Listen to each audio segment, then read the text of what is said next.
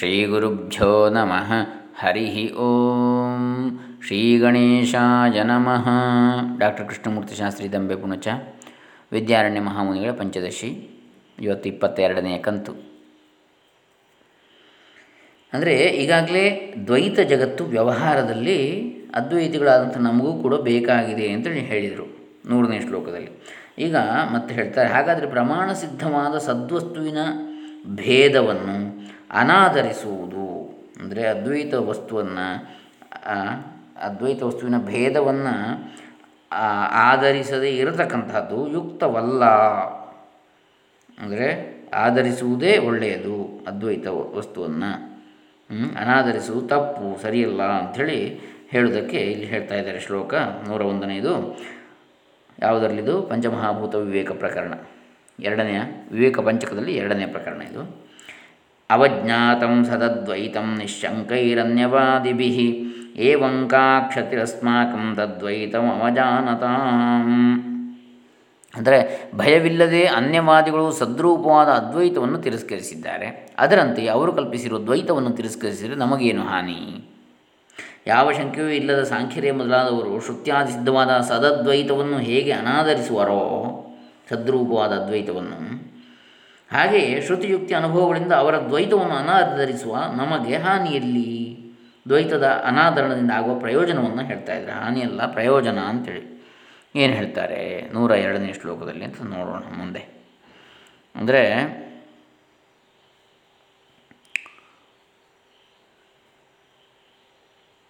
ಆ ವಾದಿಗಳೆಲ್ಲರಿಗೂ ನಮ್ಮ ತಮ್ಮ ಮತವು ವೇದ ವಿರುದ್ಧವಾದದ್ದೆಂದು ಗೊತ್ತಿದೆ. ಆದರೂ ನಿರ್ದೋಷವಾದ ಅದ್ವೈತವಾದವನ್ನು ಅವರು ಯಾವ ಸಂಕೋಚವೂ ಇಲ್ಲದೆ ಉಪೇಕ್ಷಿಸಿಬಿಟ್ಟಿದ್ದಾರೆ.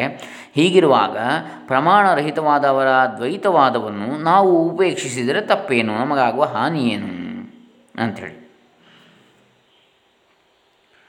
ದ್ವೈತಾವಜ್ಞಾ ಸುಸ್ಥಿತಾ ಚೇದದ್ವೈತೇಧಿ ಸ್ಥಿರ ಭವೇತ್, ಸ್ಥೈರ್ಯೇ ತಸ್ಯಾ ಜೀವನ್ಮುಕ್ತ ಇತೀರ್ಜತೆ ನೂರ ಎರಡನೇ ಶ್ಲೋಕ ಇದು.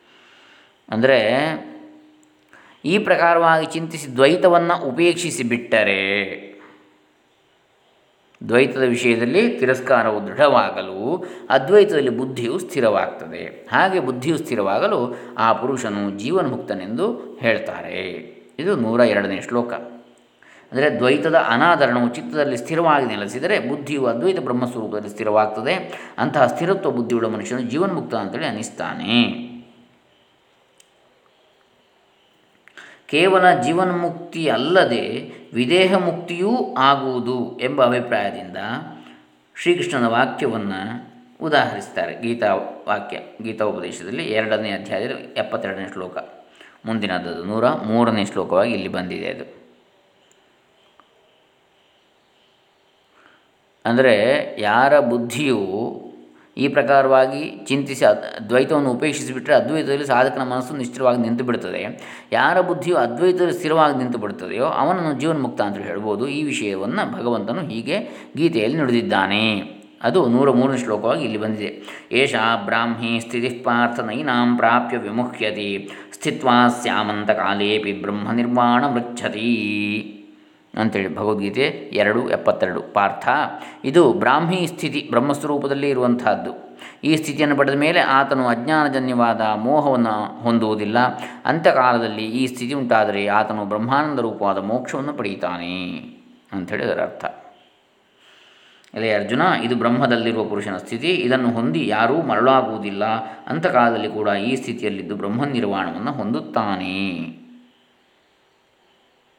ಎಲೆ ಅರ್ಜುನನೇ, ಇದು ಬ್ರಹ್ಮ ವಿಷಯಕವಾದ ನಿಶ್ಚಯವು. ಈ ಸ್ಥಿತಿಯನ್ನು ಹೊಂದಿದವನು ಎಂದಿಗೂ ಮೋಹಗೊಳ್ಳಲಾರನು. ಕೊನೆಗಾಲದಲ್ಲಿ ಆದರೂ ಈ ಸ್ಥಿತಿಯು ಉಂಟಾದರೆ ಅವನು ವಿದೇಹ ಮುಕ್ತಿಯನ್ನು ಪಡೆಯುತ್ತಾನೆ ಅಂತೇಳಿ ಹೇಳ್ತಾರೆ. ಇನ್ನು ನೂರ ನಾಲ್ಕನೆಯ ಶ್ಲೋಕ. ಅಂದರೆ ಅಂತಕಾಲ ಎಂಬ ಪದದಿಂದ ಮರಣಕಾಲವೆಂಬ ಅರ್ಥವು ಹೇಳಲ್ಪಟ್ಟಿದೆ ಎಂಬ ಆಶಂಕೆಯನ್ನು ನಿವಾರಿಸಲು ಆ ಪದಕ್ಕೆ ಈಗ ಅರ್ಥವನ್ನು ಹೇಳ್ತಾರೆ.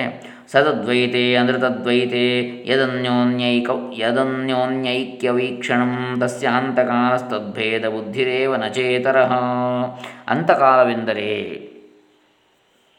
ಸದ್ರೂಪವಾದ ಅದ್ವೈತ ಬ್ರಹ್ಮವನ್ನು ಮಿಥ್ಯೆಯಾದ ದ್ವೈತವನ್ನು ಒಂದು ಮಾಡಿಕೊಂಡು ನೋಡುವ ದೃಷ್ಟಿಯ ಕೊನೆಗಾಲ ಎಂದರೆ ಅವುಗಳಲ್ಲಿರುವ ಭೇದವನ್ನು ತಿಳಿಯುವಂಥದ್ದು. ಅವುಗಳೆರಡು ಒಂದೇ ಎನ್ನುವ ಒಂದು ದೃಷ್ಟಿ ಯಾವುದಿದೆ? ಅದ್ವೈತ ಅದ್ವೈತ. ಆ ದೃಷ್ಟಿಯ ಕೊನೆ. ಅದು ಅಂತ್ಯಕಾಲ ಅಂತೇಳಿ. ಮತ್ತೇನೂ ಅಲ್ಲ ಅಂಥೇಳಿ ನೂರ ನಾಲ್ಕನೇ ಶ್ಲೋಕ ಹೇಳ್ತಾ ಇದೆ. ಅಂದರೆ ವರ್ತಮಾನ ಕಾಲದ ಪಾತ, ದೇಹ ಪಾತವಲ್ಲ, ವರ್ತಮಾನ ದೇಹದ ಪಾತವಲ್ಲ ಬೀಳುವಿಕೆ ಅಲ್ಲ ಸದ್ರೂಪವಾದ ಅದ್ವೈ ಬ್ರಹ್ಮಕ್ಕೂ, ಅನೃತವಾದ ದ್ವೈತಕ್ಕೂ, ಅನ್ಯೋನ್ಯ ಅಧ್ಯಾಸ ಲಕ್ಷಣವುಳ್ಳ ಯಾವ ಐಕ್ಯಜ್ಞಾನವಿದೆಯೋ ಅದರ ಅಂತಕಾಲ ಅಂದರೆ ಆ ಅದ್ವೈತ ದ್ವೈತಗಳ ಸತ್ಯಾನೃತ ರೂಪವಾದ ಭೇದ ಬುದ್ಧಿ. ಅದೇ ಅಂತಕಾಲ ಅಂತ ಹೇಳಿದ್ದು ಅಂತ. ಅಂತಕಾಲ ಎಂಬ ಪದಕ್ಕೆ ಲೋಕಪ್ರಸಿದ್ಧವಾದ ಅರ್ಥವನ್ನು ಸ್ವೀಕರಿಸಿದರೂ ದೋಷವಿಲ್ಲವೆಂದು ಹೇಳ್ತಾರೆ ಮುಂದಿನ ಶ್ಲೋಕದಲ್ಲಿ. ಅಂದರೆ ಈಗ ಭಗವದ್ಗೀತೆಯ ಮೇಲ್ಕಂಡ ಶ್ಲೋಕದಲ್ಲಿ ಅಂತಕಾಲ ಎಂಬ ಶಬ್ದವಿದೆಯಷ್ಟೇ ಅಂತಕಾಲವೆಂದರೆ ಮರಣಕಾಲವೆಂದು ಅರ್ಥವಲ್ಲವೆಂದು ಪಂಚದಶೀಕಾರರ ಅಭಿಪ್ರಾಯವಾಗಿದೆ. ಇವರು ಹೇಳುವುದೇನೆಂದರೆ ಸತ್ಯವಾದ ಅದ್ವೈತ, ಮಿಥ್ಯೆಯಾದ ದ್ವೈತ, ಇದನ್ನು ಜನರು ವ್ಯತ್ಯಾಸವಾಗಿ ತಿಳಿದು ಮೋಹಗೊಂಡಿದ್ದಾರೆ. ಇದೇ ಅಧ್ಯಾಸ, ವಿದ್ಯೆ, ಭ್ರಮೆ. ಅದ್ವೈತವೇ ಮಿಥ್ಯೆ ಎಂದು ದ್ವೈತವೇ ಸತ್ಯವೆಂದು ಈ ಸಂಸಾರಗಳು ಭ್ರಮಿಸಿದ್ದಾರೆ. ಉಲ್ಟಪಲ್ಟ ಈ ಭ್ರಮೆಯು ಯಾವಾಗ ನಾಶವಾಗಿ ದ್ವೈತವೇ ಮಿಥ್ಯೆ, ಅದ್ವೈತವೇ ಸತ್ಯವೆಂಬ ಜ್ಞಾನವಾಗುವುದು ಅದೇ ಸಂಸಾರದ ಅಂತ್ಯಕಾಲ. ಈ ಅಂತ್ಯಕಾಲದಲ್ಲಿ ಎಂದು ಇದರ ಅರ್ಥ ಅಂಥೇಳಿ. ಮೋಹದ ನಾಶವಾಗುವಂಥದ್ದು. ಅದೇ ಅಂತ್ಯಕಾಲ ಅಂಥೇಳಿ ಇನ್ನೊಂದು ಅದನ್ನು ನಿವಾರಿಸಲಿಕ್ಕೆ ಅದರ, ಆ ಮರಣವೆಂಬ ಅರ್ಥ ಹೇಳಿದರೂ ಕೂಡ ಮರಣಕಾಲ ಅಂತ ತಿಳಿದರೂ ಕೂಡ ತಪ್ಪಾಗುವುದಿಲ್ಲ ಅಂತ ಹೇಳ್ತಂದರೆ, ಸದದ್ವೈತೆ ಅಂದರೆ ತದ್ವೈತೆ, ಯದನ್ಯೋನ್ಯೈಕ್ಯ ವೀಕ್ಷಣಂ ತಸ್ಯಾಂತ ಕಾಲಸ್ತದ್ಭೇದ ಬುದ್ಧಿರೇವ ನಜೇತರಹ ಅಂಥೇಳಿ ಈಗ ನಾವು ನೋಡಿದಾಗಾಯಿತು. ಇನ್ನು ಅಂತಕಾಲ ಎಂಬುದಕ್ಕೆ ಲೋಕಪ್ರಸಿದ್ಧವಾದ ಅರ್ಥವನ್ನು ಸ್ವೀಕರಿಸಿರೂ ದೋಷವಿಲ್ಲ ಅಂತ ಹೇಳುವಂಥದ್ದು ನೂರ ಐದನೇ ಶ್ಲೋಕ. ಯದ್ವಾ ಅಂತಕಾಲ ಪ್ರಾಣಸ್ಯ ವಿಯೋಗೋಸ್ತು ಪ್ರಸಿದ್ಧಿತ, ತಸ್ಮಿನ್ ಕಾಲೇಪಿನ ಭ್ರಾಂತೇರ್ಗತಾಯ ಪುನರಾಗಮ. ಅಥವಾ ಅಂತಕಾಲವೆಂಬ ಪದಕ್ಕೆ ಪ್ರಾಣವಿಯೋಗವೆಂಬ ಪ್ರಸಿದ್ಧವಾದ ಅರ್ಥವೂ ಮರಣಕಾಲದಲ್ಲಿ ಕೂಡ ಹೋಗಿರುವ ಭ್ರಾಂತಿಯು ಪುನಃ ಬರುವ ಸಾಧ್ಯತೆ ಇಲ್ಲ ಅಂತೇಳಿ ಹೇಳ್ತಾ ಇದ್ದಾರೆ. ಅಂದರೆ ಮರಣಕಾಲವೆಂದು ಹೇಳಿದರೂ ತಪ್ಪಲ್ಲ. ಲೋಕದಲ್ಲಿ ಅಂತಕಾಲ ಶಬ್ದಕ್ಕೆ ಈ ಅರ್ಥವೇ ಪ್ರಸಿದ್ಧವಾಗಿದೆ ಎಂದು ಪಕ್ಷಾಂತರವನ್ನು ಪಂಚದಶಿಕಾರರು ಒಪ್ಪುತ್ತಾರೆ. ಆದ್ದರಿಂದ ಪ್ರಾಣವಿಯೋಗ ಕಾಲದಲ್ಲಿ ಸಹ ಭ್ರಮೆಯು ಹೋಗಿ ಬ್ರಹ್ಮವೇ ಸತ್ಯ ಅಹಂ ಬ್ರಹ್ಮಾಸ್ಮಿ ಎಂಬ ಜ್ಞಾನ ಉದಿಸಿದರೂ ಸಾಕು. ಆ ಭ್ರಮೆ ಮತ್ತೆ ಬರುವುದಿಲ್ಲ. ಅದು ಸತ್ಯಜ್ಞಾನದ ಮಹಿಮೆ ಅಂತೇಳಿ ಈ ಒಂದು ಶ್ಲೋಕದ ಅರ್ಥ.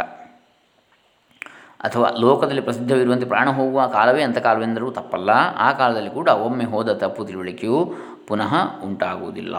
ಇನ್ನು ಮುಂದಿನ ನೂರ ಆರನೇ ಶ್ಲೋಕ ಹೇಳ್ತಾ ಇದ್ದಾರೆ. ನೀರೋಗ ಉಪವಿಷ್ಟೋ ವಾ ರುಗ್ನೋ ವಾ ವಿಲುಠನ್ ಭುವಿ ಮೂರ್ಛಿತೋ ವಾತ್ಯಜತ್ವೇಷ ಪ್ರಾಣಾನ್ ಭ್ರಾಂತಿರ್ನ ಸರ್ವಥಾ. ಇವನು ರೋಗವಿಲ್ಲದೆ ಕುಳಿತುಕೊಂಡು ಅಥವಾ ರೋಗಿಯಾಗಿ ನೆಲದ ಮೇಲೆ ಹೊರಳಾಡುತ್ತಾ ಅಥವಾ ಮೂರ್ಛಿತನಾಗಿ ಪ್ರಾಣಗಳನ್ನು ಬಿಟ್ಟರೂ ಯಾವ ವಿಧದಿಂದಲೂ ದ್ವೈತ ಭ್ರಾಂತಿಯು ಉಂಟಾಗುವುದಿಲ್ಲ. ಈ ಸಾಧಕನು ನಿರೋಗಿಯಾಗಲಿ, ಕುಳಿತುಕೊಂಡಾಗಲಿ, ರೋಗಿಯಾಗಲಿ, ಭೂಮಿಯ ಮೇಲೆ ಹೊರಳಾಡುವವನಾಗಲಿ ಅಥವಾ ಮೂರ್ಛಿತನಾಗಿ ಆಗಲಿ, ಹೇಗೇ ಸಾಯಿಲ್ಲ ಅವನಿಗೆ ತಪ್ಪು ತಿಳುವಳಿಕೆ ಎಂದಿಗೂ ಉಂಟಾಗುವುದಿಲ್ಲ. ತಾನು ದೇಹವಲ್ಲ, ಆತ್ಮ ಎನ್ನತಕ್ಕಂಥದ್ದು ಸರಿಯಾದ ತಿಳುವಳಿಕೆ. ಅದು ಆದ ನಂತರ ಅವನಿಗೆ ಮತ್ತೆ ತಪ್ಪು ತಿಳುವಳಿಕೆ ಆಗಲಿಕ್ಕೆ ಸಾಧ್ಯ ಇಲ್ಲ ಅಂತ ಹೇಳ್ತಾರೆ. ಅಂದರೆ ಈ ಆತ್ಮಜ್ಞಾನಿಗೆ ಯಾವ ಪ್ರಕಾರವಾದ ಮರಣವು ಬಂದರೂ ಅವನು ಮುಕ್ತನೆಂದೇ ತಿಳಿಯಬೇಕು. ಅವನು ಯಾವ ರೋಗವೂ ಇಲ್ಲದೆ ಸಾಯಲಿ, ಸುಮ್ಮನೆ ಕುಳಿತಿರುವಾಗ ಪ್ರಾಣ ತ್ಯಾಗ ಮಾಡಲಿ, ರೋಗದಿಂದ ಬಳಲಿ ನೆಲದಲ್ಲಿ ಹೊರಡಾಡುತ್ತಾ ಪ್ರಾಣವನ್ನು ತ್ಯಜಿಸಲಿ ಅಥವಾ ಮೂರ್ಛೆ ಬಂದಾಗ ಪ್ರಾಣವನ್ನು ತ್ಯಜಿಸಲಿ, ಅವನಿಗೆ ಮತ್ತೆ ದ್ವೈತ ಭ್ರಾಂತಿ ಬರುವುದೇ ಇಲ್ಲ. ಅಂದರೆ ಮತ್ತೆ ಸಂಸಾರಕ್ಕೆ ಅವನು ಬರುವುದಿಲ್ಲ. ಇದು ಕ್ಷೇತ್ರ, ಇದು ಅಶುದ್ಧ ದೇಶ ಇದು ಉತ್ತರಾಯಣ, ಇದು ದಕ್ಷಿಣಾಯನ, ಒಳ್ಳೆಯ ವಾರ, ಕೆಟ್ಟ ನಕ್ಷತ್ರ ಇತ್ಯಾದಿ ವಿಚಾರವನ್ನೇ ಅದರ ಮರಣದಲ್ಲಿ ಚಿಂತಿಸಬಾರದು. ಪ್ರಾರಬ್ಧವು ಕ್ಷಯಿಸಿದ ಕೂಡಲೇ ಅದಕ್ಕನುಗುಣವಾಗಿ ಮರಣವು ಬರುವುದರಿಂದ ಕಾಲ, ಸ್ಥಳ ಮುಂತಾದ ವಿಚಾರವನ್ನು ಮಾಡಲು ಅವಕಾಶವಿಲ್ಲ. ಹೇಗೆ ದೇಹವನ್ನು ತ್ಯಜಿಸಿದರೂ ಅವನು ಮುಕ್ತನೇ. ಹೇಗೆ ದೇಹವನ್ನು ತ್ಯಜಿಸಿದರೂ ಅವನು ಮುಕ್ತನೇ. ಆದರೆ ಇನ್ನೂ ಜ್ಞಾನಿಯಾಗದೆ ಅವನು ಸಾಧಕನೇ ಆಗಿರುತ್ತಾನೋ, ಆತನಿಗೆ ಕಾಲದೇಶಾದ ವಿಚಾರವು ಅನ್ವಯಿಸ್ತದೆ ಜ್ಞಾನಿ ಆದವನಿಗೆ ಅದ್ಯಾವುದೂ ಇಲ್ಲ ಅಂತ ಹೇಳ್ತಾರೆ ಇನ್ನು ಪ್ರಾಣ ಪ್ರಯಾಣ ಸಮಯದಲ್ಲಿ ಮೂರ್ಛಾದಿಗಳಿಂದ ಜ್ಞಾನವೇ ನಾಶವಾಗಿರುವಾಗ ಭ್ರಾಂತಿ ಉಂಟಾಗುವುದೆಂಬ ಆಶಂಕೆಗೆ ಪರಿಹಾರವನ್ನು ಹೇಳ್ತಾರೆ. ದಿನೇ ದಿನೇ ಸ್ವಪ್ನ ಸುಪ್ತ್ಯೋರಧೀತೆ ವಿಸ್ಮೃತೆಪ್ಯಜಂ ಪರೇದ್ಯುರ್ನಾನಧೀತ ದ್ಯುರ್ನಾನಧೀತ ನ ನಶ್ಯತಿ ನೂರ ಏಳನೇ ಶ್ಲೋಕ.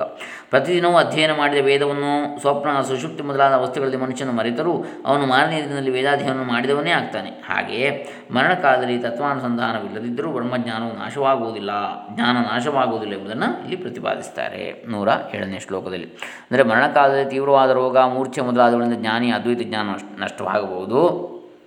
ಆಗ ಅವನಿಗೆ ಮತ್ತೆ ದ್ವೈತ ಭ್ರಾಂತಿಯು ಬರಬಹುದಲ್ಲವೇ ಅಂದರೆ ಪ್ರತಿದಿನದಲ್ಲೂ ಅಭ್ಯಾಸ ಮಾಡಿದ ವಿದ್ಯೆಯು ಕನಸು, ಗಾಢನಿದ್ದೆಗಳಲ್ಲಿ ಮರೆತು ಹೋಗಿದ್ದರೂ ಮರುದಿನ ಅವನು ಕಲಿತವನಲ್ಲ ಎಂದು ಅನಿಸುವುದಿಲ್ಲ.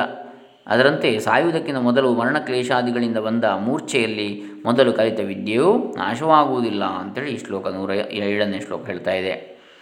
ಅಂದರೆ ಒಮ್ಮೆ ಜ್ಞಾನಿ ಆದರೆ ಸದಾ ಜ್ಞಾನಿಯೇ ಆಗಿ ಉಳಿತಾನೆ ಎಂಬುದಕ್ಕೆ ಆಧಾರವೇನು ಎಂದು ಯಾರಾದರೂ ಪ್ರಶ್ನೆ ಮಾಡಬಹುದು. ಅದಕ್ಕೆ ನಮ್ಮ ಉತ್ತರ ಹೀಗಿದೆ. ಒಬ್ಬನು ಪ್ರತಿದಿನವೂ ವೇದಾಧ್ಯಯನ ಮಾಡುತ್ತಾ ವೇದವನ್ನು ಕಂಠಪಾಠ ಮಾಡಿಕೊಂಡಿರ್ತಾನೆ. ವೇದವೆಲ್ಲವೂ ಅವನು ಬುದ್ಧಿಯಲ್ಲಿ ಸ್ಥಿರವಾಗಿ ನೆಲೆಸಿಬಿಟ್ಟಿರ್ತದೆ. ಹೀಗಿರುವಾಗಲೂ ರಾತ್ರಿ ನಿದ್ರೆಯಲ್ಲಿ ವೇದದ ಸ್ಮರಣೆ ಇರುವುದಿಲ್ಲ. ಕನಸಿನಲ್ಲಿಯೂ ವೇದವು ಮರೆತು ಹೋದಂತೆ ಸ್ವಪ್ನ ಬೀಳಬಹುದು. ಮಾರನೇ ದಿನ ಹಾಸಿಗೆ ಎದ್ದಾಗ ಅವನು ಕಲಿತ ವೇದವು ಮರೆತು ಹೋಗಿರುವುದೇನು?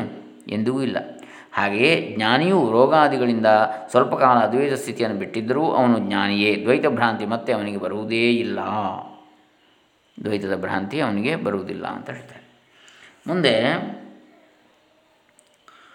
ದಿನೇ ದಿನೇ ಸ್ವಪ್ನ ಸುಪ್ತಿಯೋರಧೀತೆ ನದಿ ಪರೇ ತದ್ವದ್ ತದ್ವದ್ವಿಜ್ಞಾನ ನಶ್ಯತಿ ಅಂತೇಳಿ ಹೇಳಿದಾಗಾಯಿತು ಇನ್ನು ಮುಂದೆ ಜ್ಞಾನ ನಾಶವಾಗುವುದಿಲ್ಲ ಅಂತ ಹೇಳುವುದನ್ನು ಪ್ರತಿಪಾದನೆ ಮಾಡ್ತಾ ಇದ್ದಾರೆ. ಇನ್ನಷ್ಟು ನೂರ ಎಂಟನೇ ಶ್ಲೋಕದಲ್ಲಿ. ಪ್ರಮಾಣೋತ್ಪಾದಿತ ವಿದ್ಯಾ ಪ್ರಮಾಣಂ ಪ್ರಬಲಂ ವಿನ ನ ನಶ್ಯತಿ ನ ವೇದಾಂತಾತ್ ಪ್ರಬಲಂ ಮಾನವೀ ಮಾನವೀಕ್ಷ್ಯತೆ. ವೇದ ಪ್ರಮಾಣದಿಂದ ಹುಟ್ಟಿದ ಬ್ರಹ್ಮವಿದ್ಯೆಯು ಪ್ರಬಲವಾದ ಮತ್ತೊಂದು ಪ್ರಮಾಣವಿಲ್ಲದೆ ನಾಶವಾಗಲಾರದು. ವೇದಾಂತಕ್ಕಿಂತ ಪ್ರಬಲವಾದ ಪ್ರಮಾಣವನ್ನು ನಾವು ನೋಡಲಾರೆವು. ಅಂತೇಳಿ ಇಲ್ಲಿ ಹೇಳ್ತಾ ಇದ್ದಾರೆ. ನೂರ ಎಂಟನೇ ಶ್ಲೋಕ. ಅಂದರೆ, ಪ್ರಮಾಣಗಳಿಂದ ಹುಟ್ಟಿದ ಜ್ಞಾನವು ಅದಕ್ಕಿಂತ ಪ್ರಬಲ ಪ್ರಮಾಣಗಳಿಂದ ಮಾತ್ರ ನಾಶವಾಗಬಲ್ಲದು. ಆದರೆ ವೇದಾಂತಕ್ಕಿಂತ ಪ್ರಬಲವಾದ ಪ್ರಮಾಣವು ಯಾವುದನ್ನು ನಾವು ಕಂಡಿಲ್ಲ ಇದುವರೆಗೆ ಅಂತೇಳಿ ಇದರ ಅರ್ಥ.